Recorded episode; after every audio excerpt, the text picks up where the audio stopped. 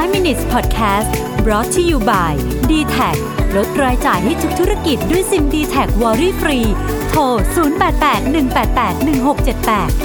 สวัสดีครับคุณอยู่กับโรบิธานุสาหะนะครับวันนี้จะมาพูดถึงเรื่องของประเทศกำลังพัฒนาที่มีปัญหาของประเทศพัฒนาแล้วนะครับซึ่งประเทศนั้นก็คือประเทศไทยนั่นเองนะฮะเราผมมาบทความนี้มาจาก Bloomberg นะครับเป็นความเห็นจาก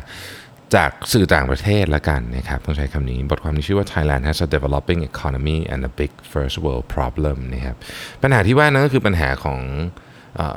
ใช้คำว่าการขยายตัวของสังคมผู้สูงอายุแต่เรา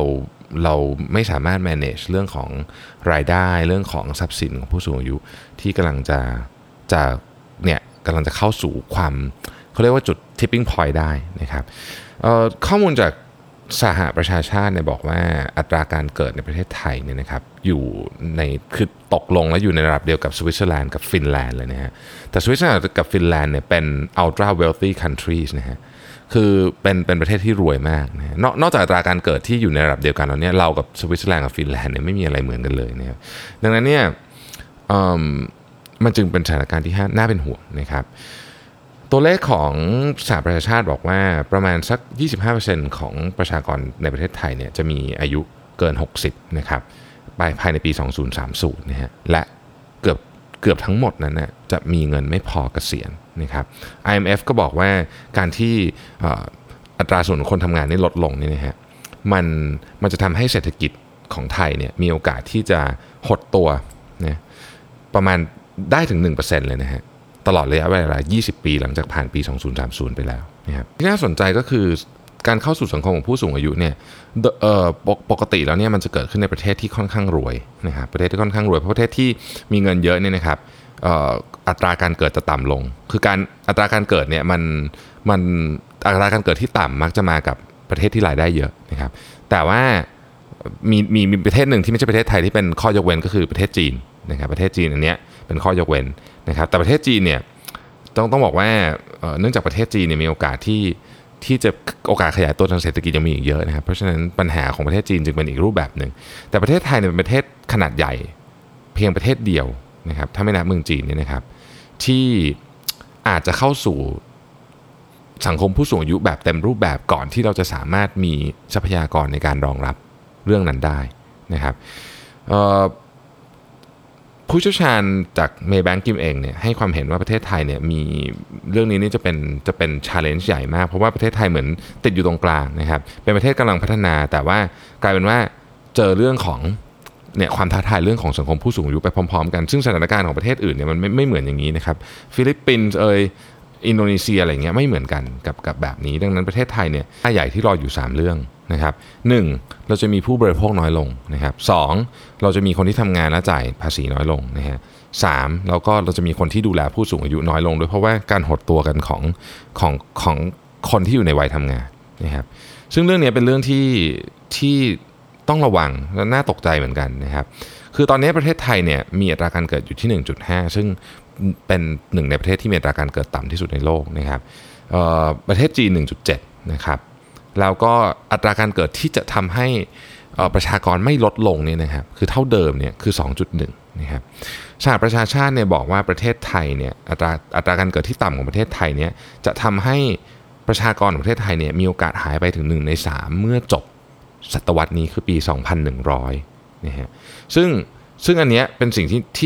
ที่ฟังดูแล้วน่าตกใจนะครับก็มีสัญญาณอันหนึ่งที่อาจจะเรียกว่าเป็นสิ่งที่อาจจะมาช่วยเรื่องนี้ได้นะครับนั่นก็คือจำนวนของคนต่างชาติที่ทำงานอยู่ในประเทศไทยประมาณการกันว่าในบรรดาworkforce ทั้งหมดของประเทศไทยเนี่ยมี 10% นะครับที่เป็นนี่คือตัวเลขเป็นอย่างเป็นทางการนะฮะที่เป็นชาวต่างชาติที่เข้ามาทำงานในประเทศไทยนะครับแล้วก็ในบางประเทศเนี่ยในบางบริษัทเนี่ยสูงมากยกตัวอย่างเช่นชิโนไทยเนี่ยPresident ของชิโนไทยก็มาบอกว่าบริษัทเขาได้มีพนักงานประมาณ 10,000 คนนี่นะครับ 30% เป็นชาวต่างชาตินะฮะซึ่งอันเนี้ย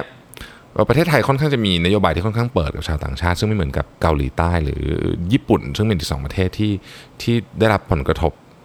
ค่อนข้างรุนแรงจากเรื่องของสังคมผู้สูงอายุนะครับแต่ว่าสิ่งที่สำคัญที่สุดที่เราไม่ลืมไม่ได้เลยก็คือว่าตอนนี้ประเทศไทยเนี่ยการเจริญเติบโตทางเศรษฐกิจเนี่ยลดลงมาติดต่อกันมาตั้งแต่ปี1990ยุค90เนี่ยอยู่ที่ประมาณ 5.3% นะครับ2000ถึง2010เนี่ยอยู่ที่ 4.3% ขณะนี้เราอยู่ที่ประมาณแบบ3นิดๆอะไรแบบนี้นะฮะแล้วก็อย่างในควอเตอร์1ที่ผ่านมาเนี่ย 2.8% นะครับซึ่งมันสถานการณ์แบบนี้เนี่ยอัตราการเจริญเติบโตของเศรษฐกิจต่ำนะครับดอกเบี้ยต่ำเงินเฟ้อต่ำเนี่ยมันคือสถานการณ์คล้ายๆกับญี่ปุ่นนะฮะมันเป็นสถานการณ์แบบนั้นค่าเงินแข็งด้วยนะครับซึ่งมันไม่เหมือนสถานการณ์ที่อินโดหรือฟิลิปปินส์เลยนี่ก็เป็นสิ่งที่น่าเป็นห่วงนะฮะอย่าลืมว่าประเทศไทยเนี่ยเวลาเข้าสู่สังคมผู้สูงอายุเนี่ยนะครับสิ่งที่จะเป็นค่าใช้จ่ายสูงมากคือเรื่องของสุขภาพแต่รายได้ per capita income ของเราเนี่ยอยู่ที่ 6,300 เหรียญนะฮะซึ่งถ้าเทียบกับสวิตเซอร์แลนด์หรือฟินแลนด์เนี่ยนะครับสวิตเซอร์แลนด์เนี่ยอยู่ที่ 78,000 เหรียญเยอะกว่าประเทศไทย10เท่านะฮะฟินแลนด์เยอะกว่าประเทศไทยประมาณ9เท่านะฮะซึ่งเขากลับมาดูถึงค่าใช้จ่ายด้านสุขภาพในประเทศไทยเนี่ยเพิ่มขึ้น 12% นะครับโดยเฉลี่ยนะฮะในระยะเวลา12ปีที่ผ่านมาซึ่งสูงมากนะครับและตอนนี้ค่ารักษาพยาบาลเทียบกับค่าครองชีพเนี่ยนะฮะประเทศไทยเนี่ยสูงที่สุดในเอเชียนะครับข้อมูลนี้มาจาก Thailand Development Research Institute หรือ TDI นี่เองนะฮะดังนั้นนี่ต้องบอกว่าประเทศไทยมีปัญหาที่ท้าทายหลายเรื่องนะครับเรื่องของระบบประกันสังคมก็เช่นกันนะฮะ Alliance เนี่ยเขาสำรวจนะครับ54ประเทศถึงความมั่นคงของระบบประกันสังคมที่จะสามารถที่จะช่วยดูแลของผู้สูงอายุได้อะไรอย่างเงี้ยนะครับคือเทอมดูเรื่องของ sustainability เนี่ยเราอยู่ที่54คือที่สุดท้ายเลยนะซึ่งก็แน่แปลว่ามันต้องมีปัญหาอะไรสักอย่างที่เราต้องแก้กันนะครับเรื่องนี้เนี่ยเป็นเรื่องเชิงโครงสร้างของประเทศที่เรากำลังต้องเจอนะครับและต้องมีคนที่เริ่มคิดอย่างจริงจังแล้วล่ะว่าจะทำยังไงดีนะครับการเข้าสู่สังคมผู้สูงอายุไม่ใช่เรื่องน่ากลัวหากเราเข้าใจว่าเรากำลังเจออะไรอยู่แล้วเรามีทางออกนะครับขอบคุณที่ติดตาม5 minutes ครับสวัสดีครับ5 minutes podcast presented by dtech